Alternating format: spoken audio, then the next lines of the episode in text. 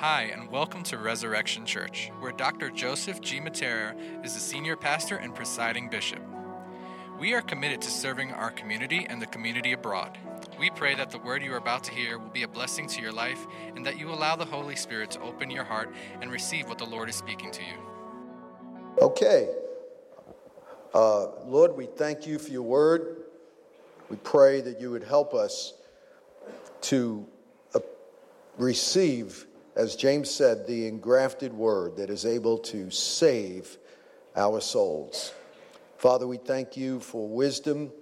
We thank you for this amazing letter from Paul that teaches us who we are in Christ. And Lord, we thank you that you will continue to teach us as we grow in the word for the rest of our lives. In Jesus' name, amen. Okay, so in this series in Colossians thus far, we've been teaching about uh, who Christ is in our life. In the first chapter, the focus was on debunking the myth that Christ was less than God. It tells us in Colossians 1:15 that Jesus is the image of the invisible God. For by him all things were created, both thrones, dominions, principalities, and powers, all things were made by him and for him in him consists all things, by him all things hold together. And he is the uh, beginning, the firstborn from the dead, the head of the body, which is the church. So that's Colossians 1 15 to 19. Then we uh, debunked the myth that there were spiritual elites in chapter 2, uh, where there were people who worshiped angels. They were into what's called Gnosticism, and uh, they thought they had this secret knowledge and philosophy. And uh, Paul says in Colossians 2, verse 6, well, first in verse 3, he says, In Christ is hidden all the treasures of wisdom and knowledge. Then he says in verse 6, Don't let anybody deceive you or hold you captive by empty philosophy, which is based on the rudiments of men and tradition, because in Christ is the fullness of the Godhead bodily and you are complete in him, in whom is the head of all principality and power. So that's Colossians chapter 2, verse 3, and then 6 to 8, 6 to 9, and 10. So then uh, we go to now chapter 3, and the focus shifts to who we are in Christ, and that's where we're going to pick it up now. And so in chapter 3, he says, If then you have been raised with Christ, Seek the things, in the Greek it's continually seek, it's not one act. Seek or continually seek the things that are above, where Christ is seated at the right hand of God. And then he tells us what that means. Verse 2 Set your minds. So it's a way of focus, it's orientation, it's an attitude, it's a lifestyle, it's intentional. Set your minds on things that are above, not on things of the earth. For you have died, and your life is hidden with Christ in God. So that's who we are in Christ. For when Christ, who is our life, appears, then you also will appear with him in glory. So, backing up a minute here, tells us to understand that we've already been raised with Christ. So, he's reminding us of what he also said in Ephesians chapter 2, verse 6 to 8, uh, that when God, who is rich in mercy, taught us, Ephesians 2 6, even though we were dead in our transgressions and sins, he raised us up together with Christ and seated us with him in the heavenly places in Christ. That's amazing. And so uh, Paul is reminding, because these two uh, letters, Colossians and Ephesians, were written at the same time, delivered by a guy named Tychicus. Uh, they were meant to be read amongst the churches in that circle in Asia Minor. Uh, and so they were aware of both of these letters. So here it seems like he was reminding them of what they probably already read in the letter of Ephesians that Christ already raised us up with him. So Jesus is seated at the right hand of the Father.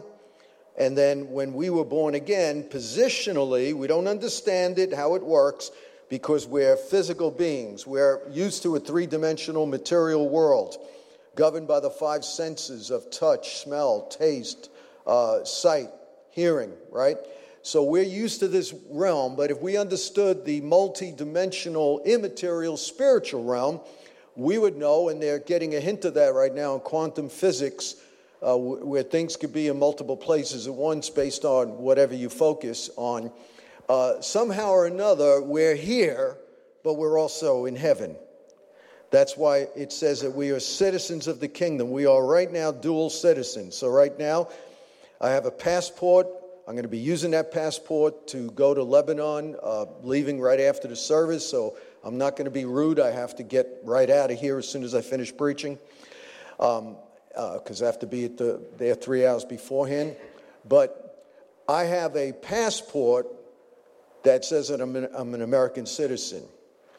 But I also have another passport, a kingdom passport. It says I'm a citizen of heaven. You can see a reference to that in Philippians chapter 3, verse 20, 19 to 21, actually. So we have dual citizenship if we've been born from above. Legally and positionally, I am right now seated with Christ in heavenly places. Now, seated doesn't mean literally that I'm sitting physically. Seated is a symbolic uh, term that has to do with resting in his authority. Jesus has authority as a king. Uh, you see kings sitting on their throne, they're not walking around nervous. They're seated at the throne because it's depicting the fact that they have all authority and power over their subjects. They're not nervous, that they're in control. And so basically, what it's saying is Jesus is reigning over the universe and we are reigning with him. That's what this means symbolically. How many understand that so far? So we are already seated with him. So, because of that, or in light of that, or in consequence of that, because we are seated with him, that means we should seek things that are above. Now, he's not saying to be so spiritual that you're not practical on the earth. That's not what he's talking about. Uh, he's explaining that in just a minute, what he means. Uh, and then he, he explains how you seek the things above is to set your mind on things above. So, God is calling us to have heaven's perspective. That's all that means.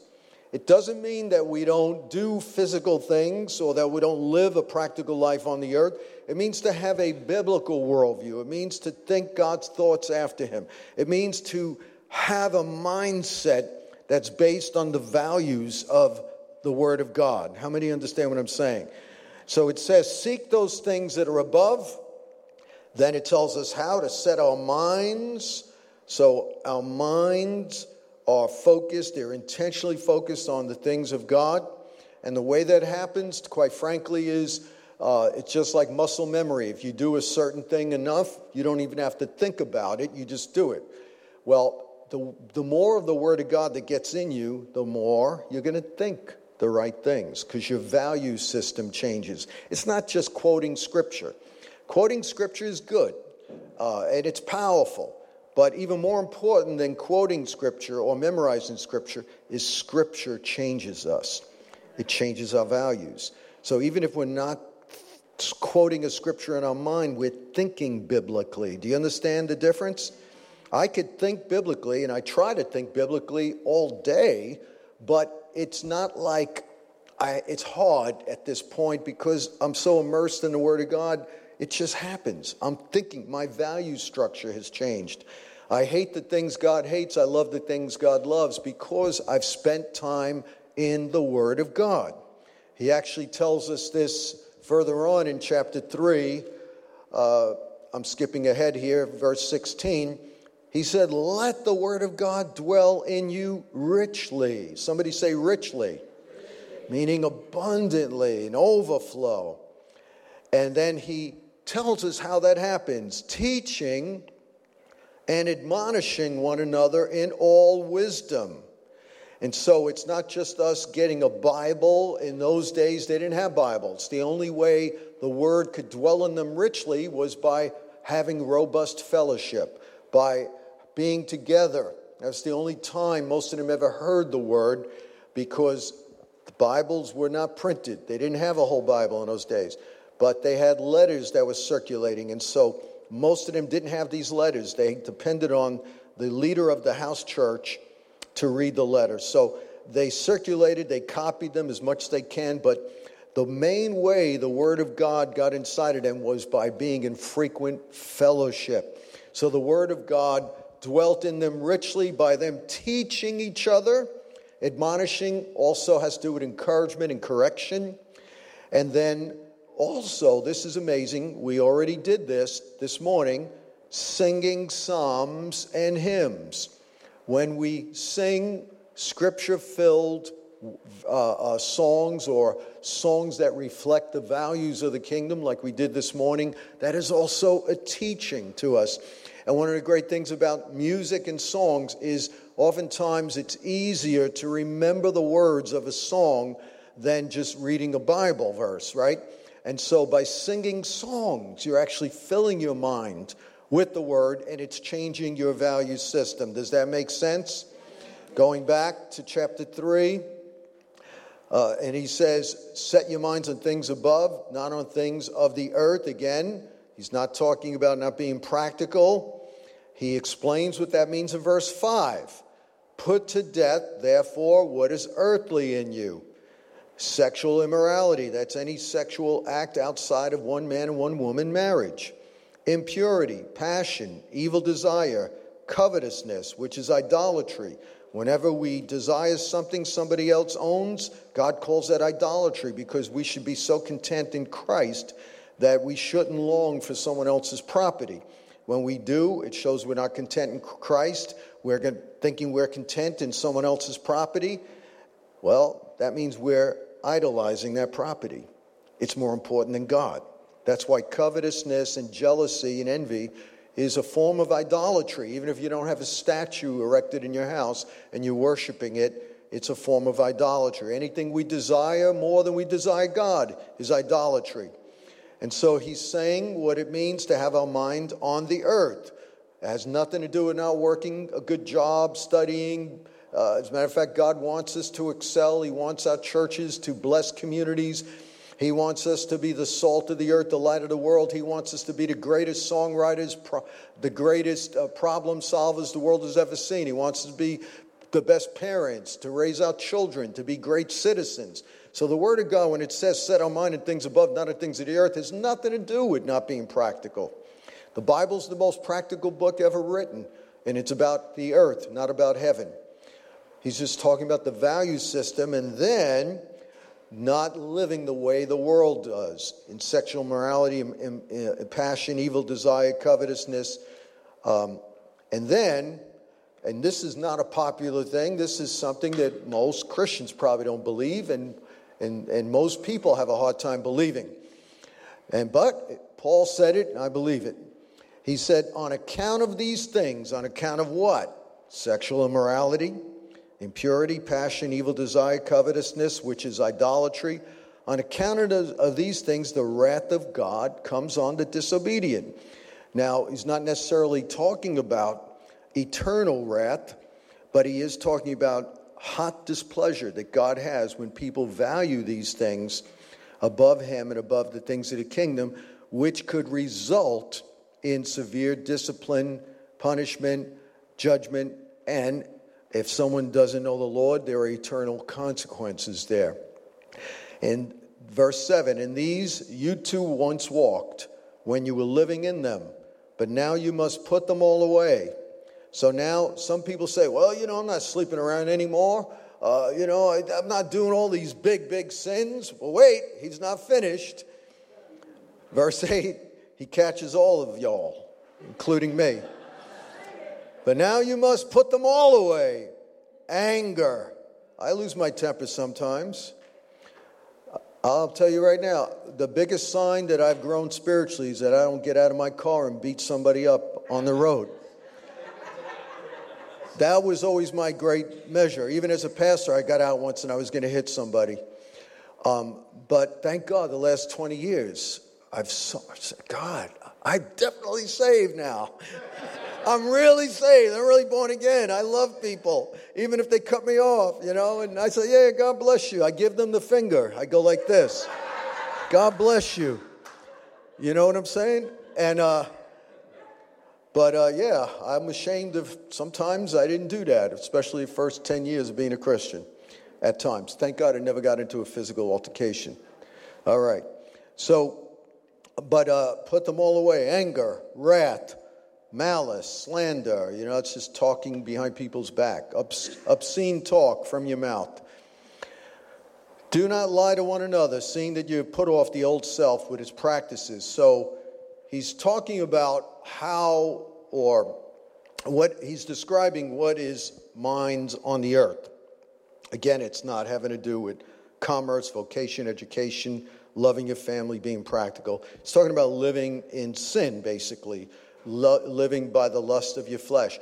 But he is not a proponent of what we would call behavior modification. That's the next section. I want to set you up for that. Even if you're not, you know, doing the things you used to do, and even if you only cuss once in a while, whereas you used to cuss every day, whatever you want to call it, it doesn't mean you're where you should be with God. There are a lot of moral people that probably live better moral lives than even Christians, even if they don't know the Lord. That doesn't mean they're saved, it doesn't mean they're right with God. So he's not talking about behavior, he's talking about transformation.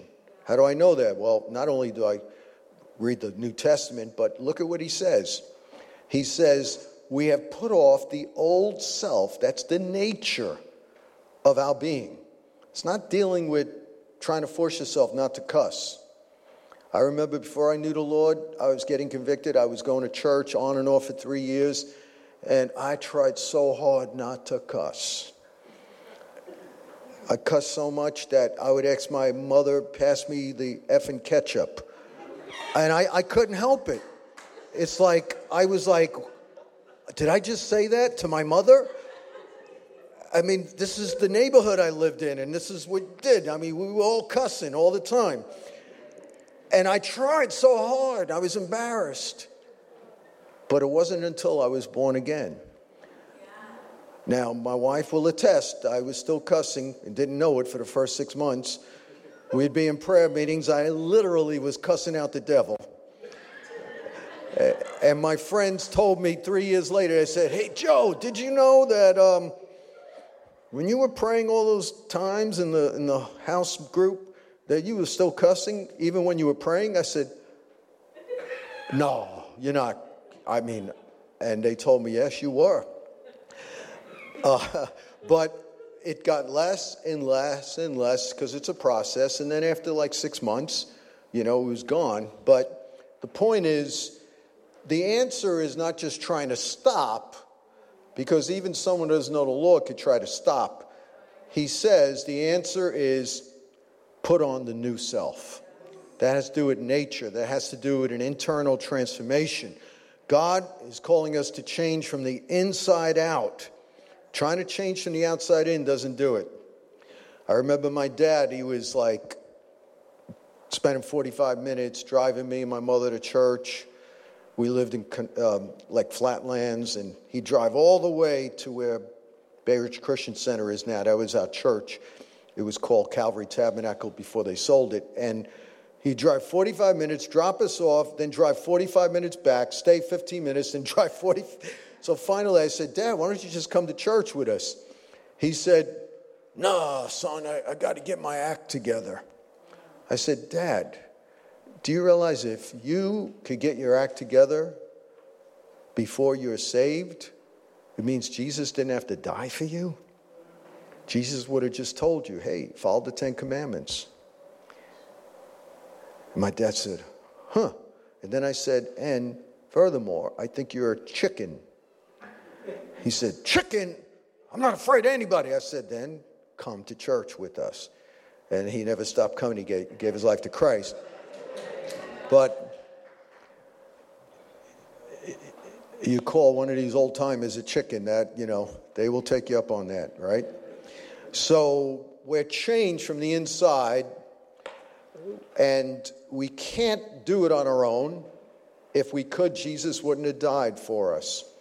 We have to put on the new self. Jesus said to Nicodemus in John chapter 3, we see him say, Unless you're born from above, you cannot enter the kingdom of heaven. You cannot see it.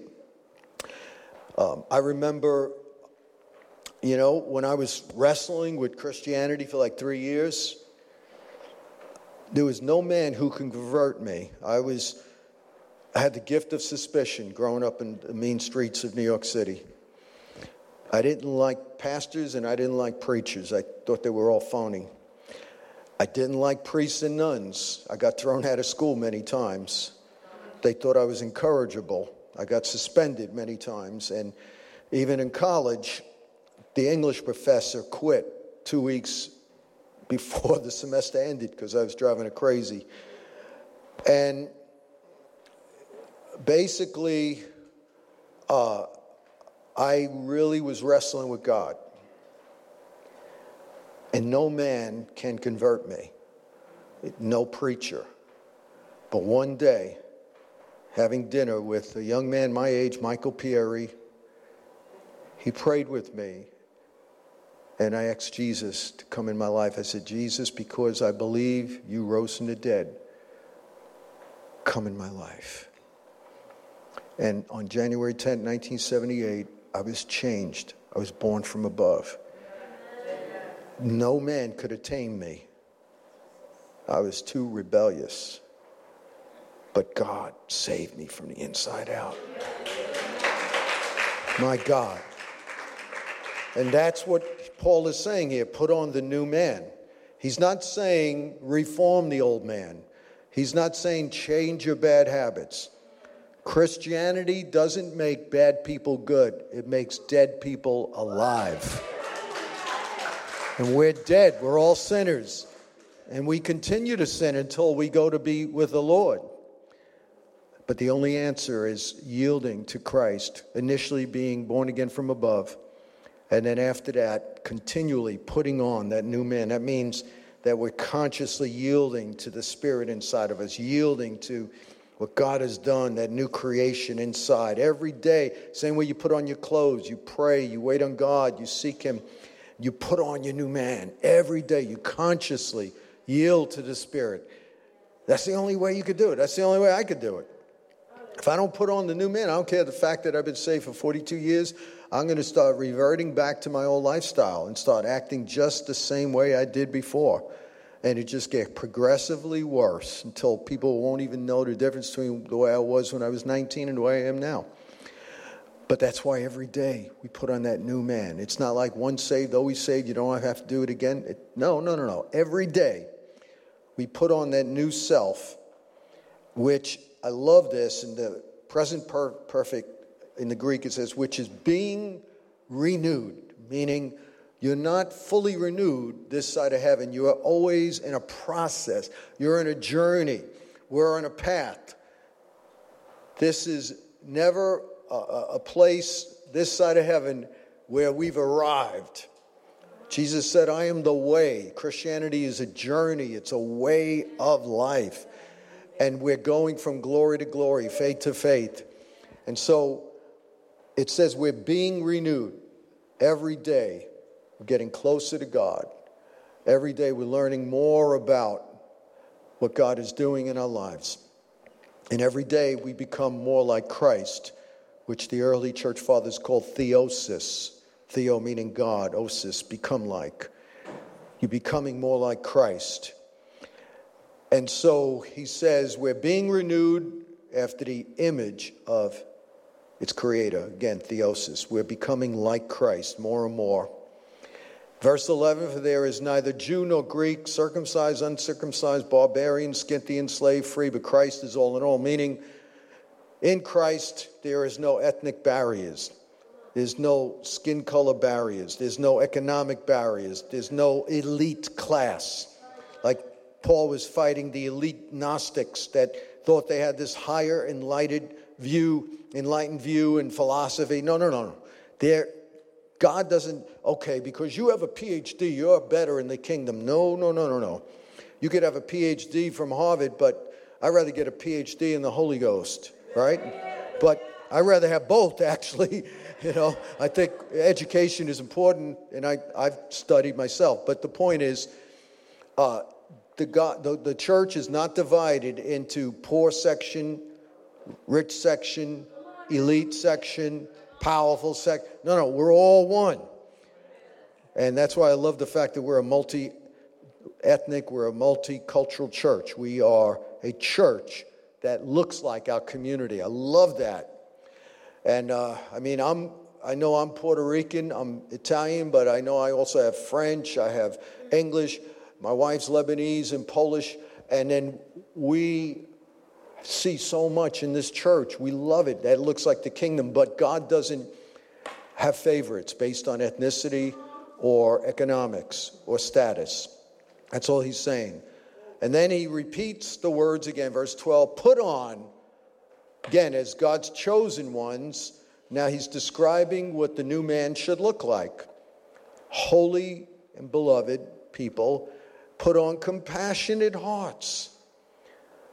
One of the things that just flows out of those who put on the new man, it's effusive, it's not like it's even hard, is compassion. If you really are walking with God, you're going to have compassion on people. You're not going to walk around judging everybody, being critical. You're going to get into their mind and their universe and try to feel their pain and have empathy. That's what it means. Um, sometimes Christians have a reputation being the most judgmental people on the earth. Sometimes that's not a fair assessment, but in reality, those who are really putting on the new man should be known for compassion, kindness, humility, meekness. Meekness doesn't mean you let people step on you, it's controlled power. It means that you have the power to do something, but you control it. God is meek. Jesus said he was meek. Superman, you know, in the comic books, the old ones, I don't know about the new ones, but the Superman had all this power, but he controlled it. And he was gentle with people, right? Unless they were arch enemies trying to hurt the world. So that's what meekness is. Doesn't mean uh, weakness, it means strength that's controlled. So that's all coming out of a new life patience, bearing with one another, that means it's hard sometimes to deal with people, right? How many know it's hard? It's hard to deal with people. It's hard to deal with myself, never mind other people. Bearing with one another, and if someone has a complaint against another, forgive. That's one of the greatest signs that you're growing is that you're emotionally mature enough to forgive and not to walk around with bitterness, not to slander, not to talk bad, not to celebrate when certain people aren't doing good. So these are all signs that we have the new man on. And then summarizes it in verse 14 above all these things, put on love. Someone say, put on love. Why is that above everything? Because he explains it, because it binds everything together in perfect harmony. It's the belt that keeps the armor on. It's the sleeve or the envelope that holds the papers together. Everything is held together by love in perfect harmony. Verse 15 let the peace of Christ rule in your hearts. That word rule is the word umpire. It, it, it basically is the thing that we should go by. It tells us what's right and wrong by peace. Let that peace rule in our heart to which indeed you were called in one body, and be thankful. And then we already talked about being filled with the Word of God, and he ends this by saying, And whatever you do in word and deed, do everything in the name of the Lord Jesus Christ, giving thanks to God the Father through him. Powerful. Imagine, do everything in the name of the Lord with an attitude of giving thanks. And so, when we have the new man on, peace rules us. And in this day and age of so many things that have divided the world, whether it was first a political election, pitted one group against the other, then you had uh, COVID, uh, put stress on everybody, isolated everybody. And then you had the, uh, the BLM movement, people were against it or for it. Then you have critical race theory, people are for it or against it. Then you have this, then you have that. So many things. Now you have the vaccinated, then the unvaccinated. So many things in the last two years have tried to separate the nation into two different nations, right? So much turmoil, so much fear, so much unrest. And on top of that, people were isolated because of COVID. And so they had to deal with this by themselves, which caused a lot of depression, as we know. In the midst of this, the greatest witness we will have is letting the peace of Christ rule. That'll show people, man, there must be something supernatural because there's no way you could have this kind of peace in the midst of all this division, division and, and turmoil and unrest. You're walking in peace. You are putting on that new man. That's going to be the greatest witness of the resurrection of Christ. Let's pray. Lord, we thank you that we have the greatest news that the world has ever seen. We thank you, God, that we have this wonderful letter to the church of Colossae. We thank you that in Christ all things hold together, whether it be things in heaven or on earth. Father, we pray that you would help us as a congregation to understand what it means to put on the new man, to put on Christ. Help us to understand how you are looking for change on the inside and how everything else will follow. Oh God, forgive us for mere behavior modification, but that we would be transformed. We'd wait upon you. And Father, even as we corporately come together for the Solemn Assembly next weekend, what an opportunity it'll be to seek those things that are above, to set our minds on things above where Christ is to give you the space for three days to work inside of us, to push away that food or to modify what we intake so that we have more time to spend with you. Oh God, that there would be an incredible response, that every person would participate in some way. We look to you, Lord. We look to you. Transform us, transform our heart. Why don't we all stand? I'm going to ask uh, those who help us pray to come to the front. If you're somebody who desires prayer as the worship team is ministering, you could come forward. You want to pray for physical uh, ailments or any kind of financial, relational, whatever it is, we're here for you. And if you don't know Jesus Christ as Lord and Savior, I remember when Michael Pieri prayed with me in that restaurant on January uh, 10th. He said, Do you believe Jesus rose from the dead? I said, Yes, I do.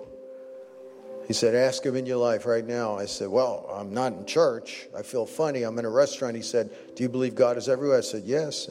And right then and there, I prayed. And later on, I learned that the Bible says if you confess or admit that Jesus Christ is your Lord, and you believe at the same time you're admitting it that you believe that God raised Jesus from the dead, you will be saved. I'm going to give you an opportunity now. If you don't know where you're going, if you don't have that relationship with Christ, and you believe Jesus died on the cross for you, and furthermore, you believe that he took all of your sins and was punished for your sins on that cross, you believe that, and that he's not dead, that he's not in the tomb, that he's alive. If you believe that, I want you to pray this prayer. And after you pray it, tell one of us so we could give you some literature and help you in your new journey. So let's uh, pray this prayer. Say, Heavenly Father, I come to you in Jesus' name. Thank you for sending Jesus to die for me. Jesus, I believe you're alive. Thank you for shedding your blood on the cross, for being punished in my place. Come in my life. Fill me with your spirit. Help me to follow you all the days of my life. Amen. Amen. We pray that you were blessed by this word. For more information about our church, please visit our website at resurrectionchurchofny.com or give us a call at 718 436 0242. And be sure to follow us on Instagram at ResChurchNYC. Take care and God bless.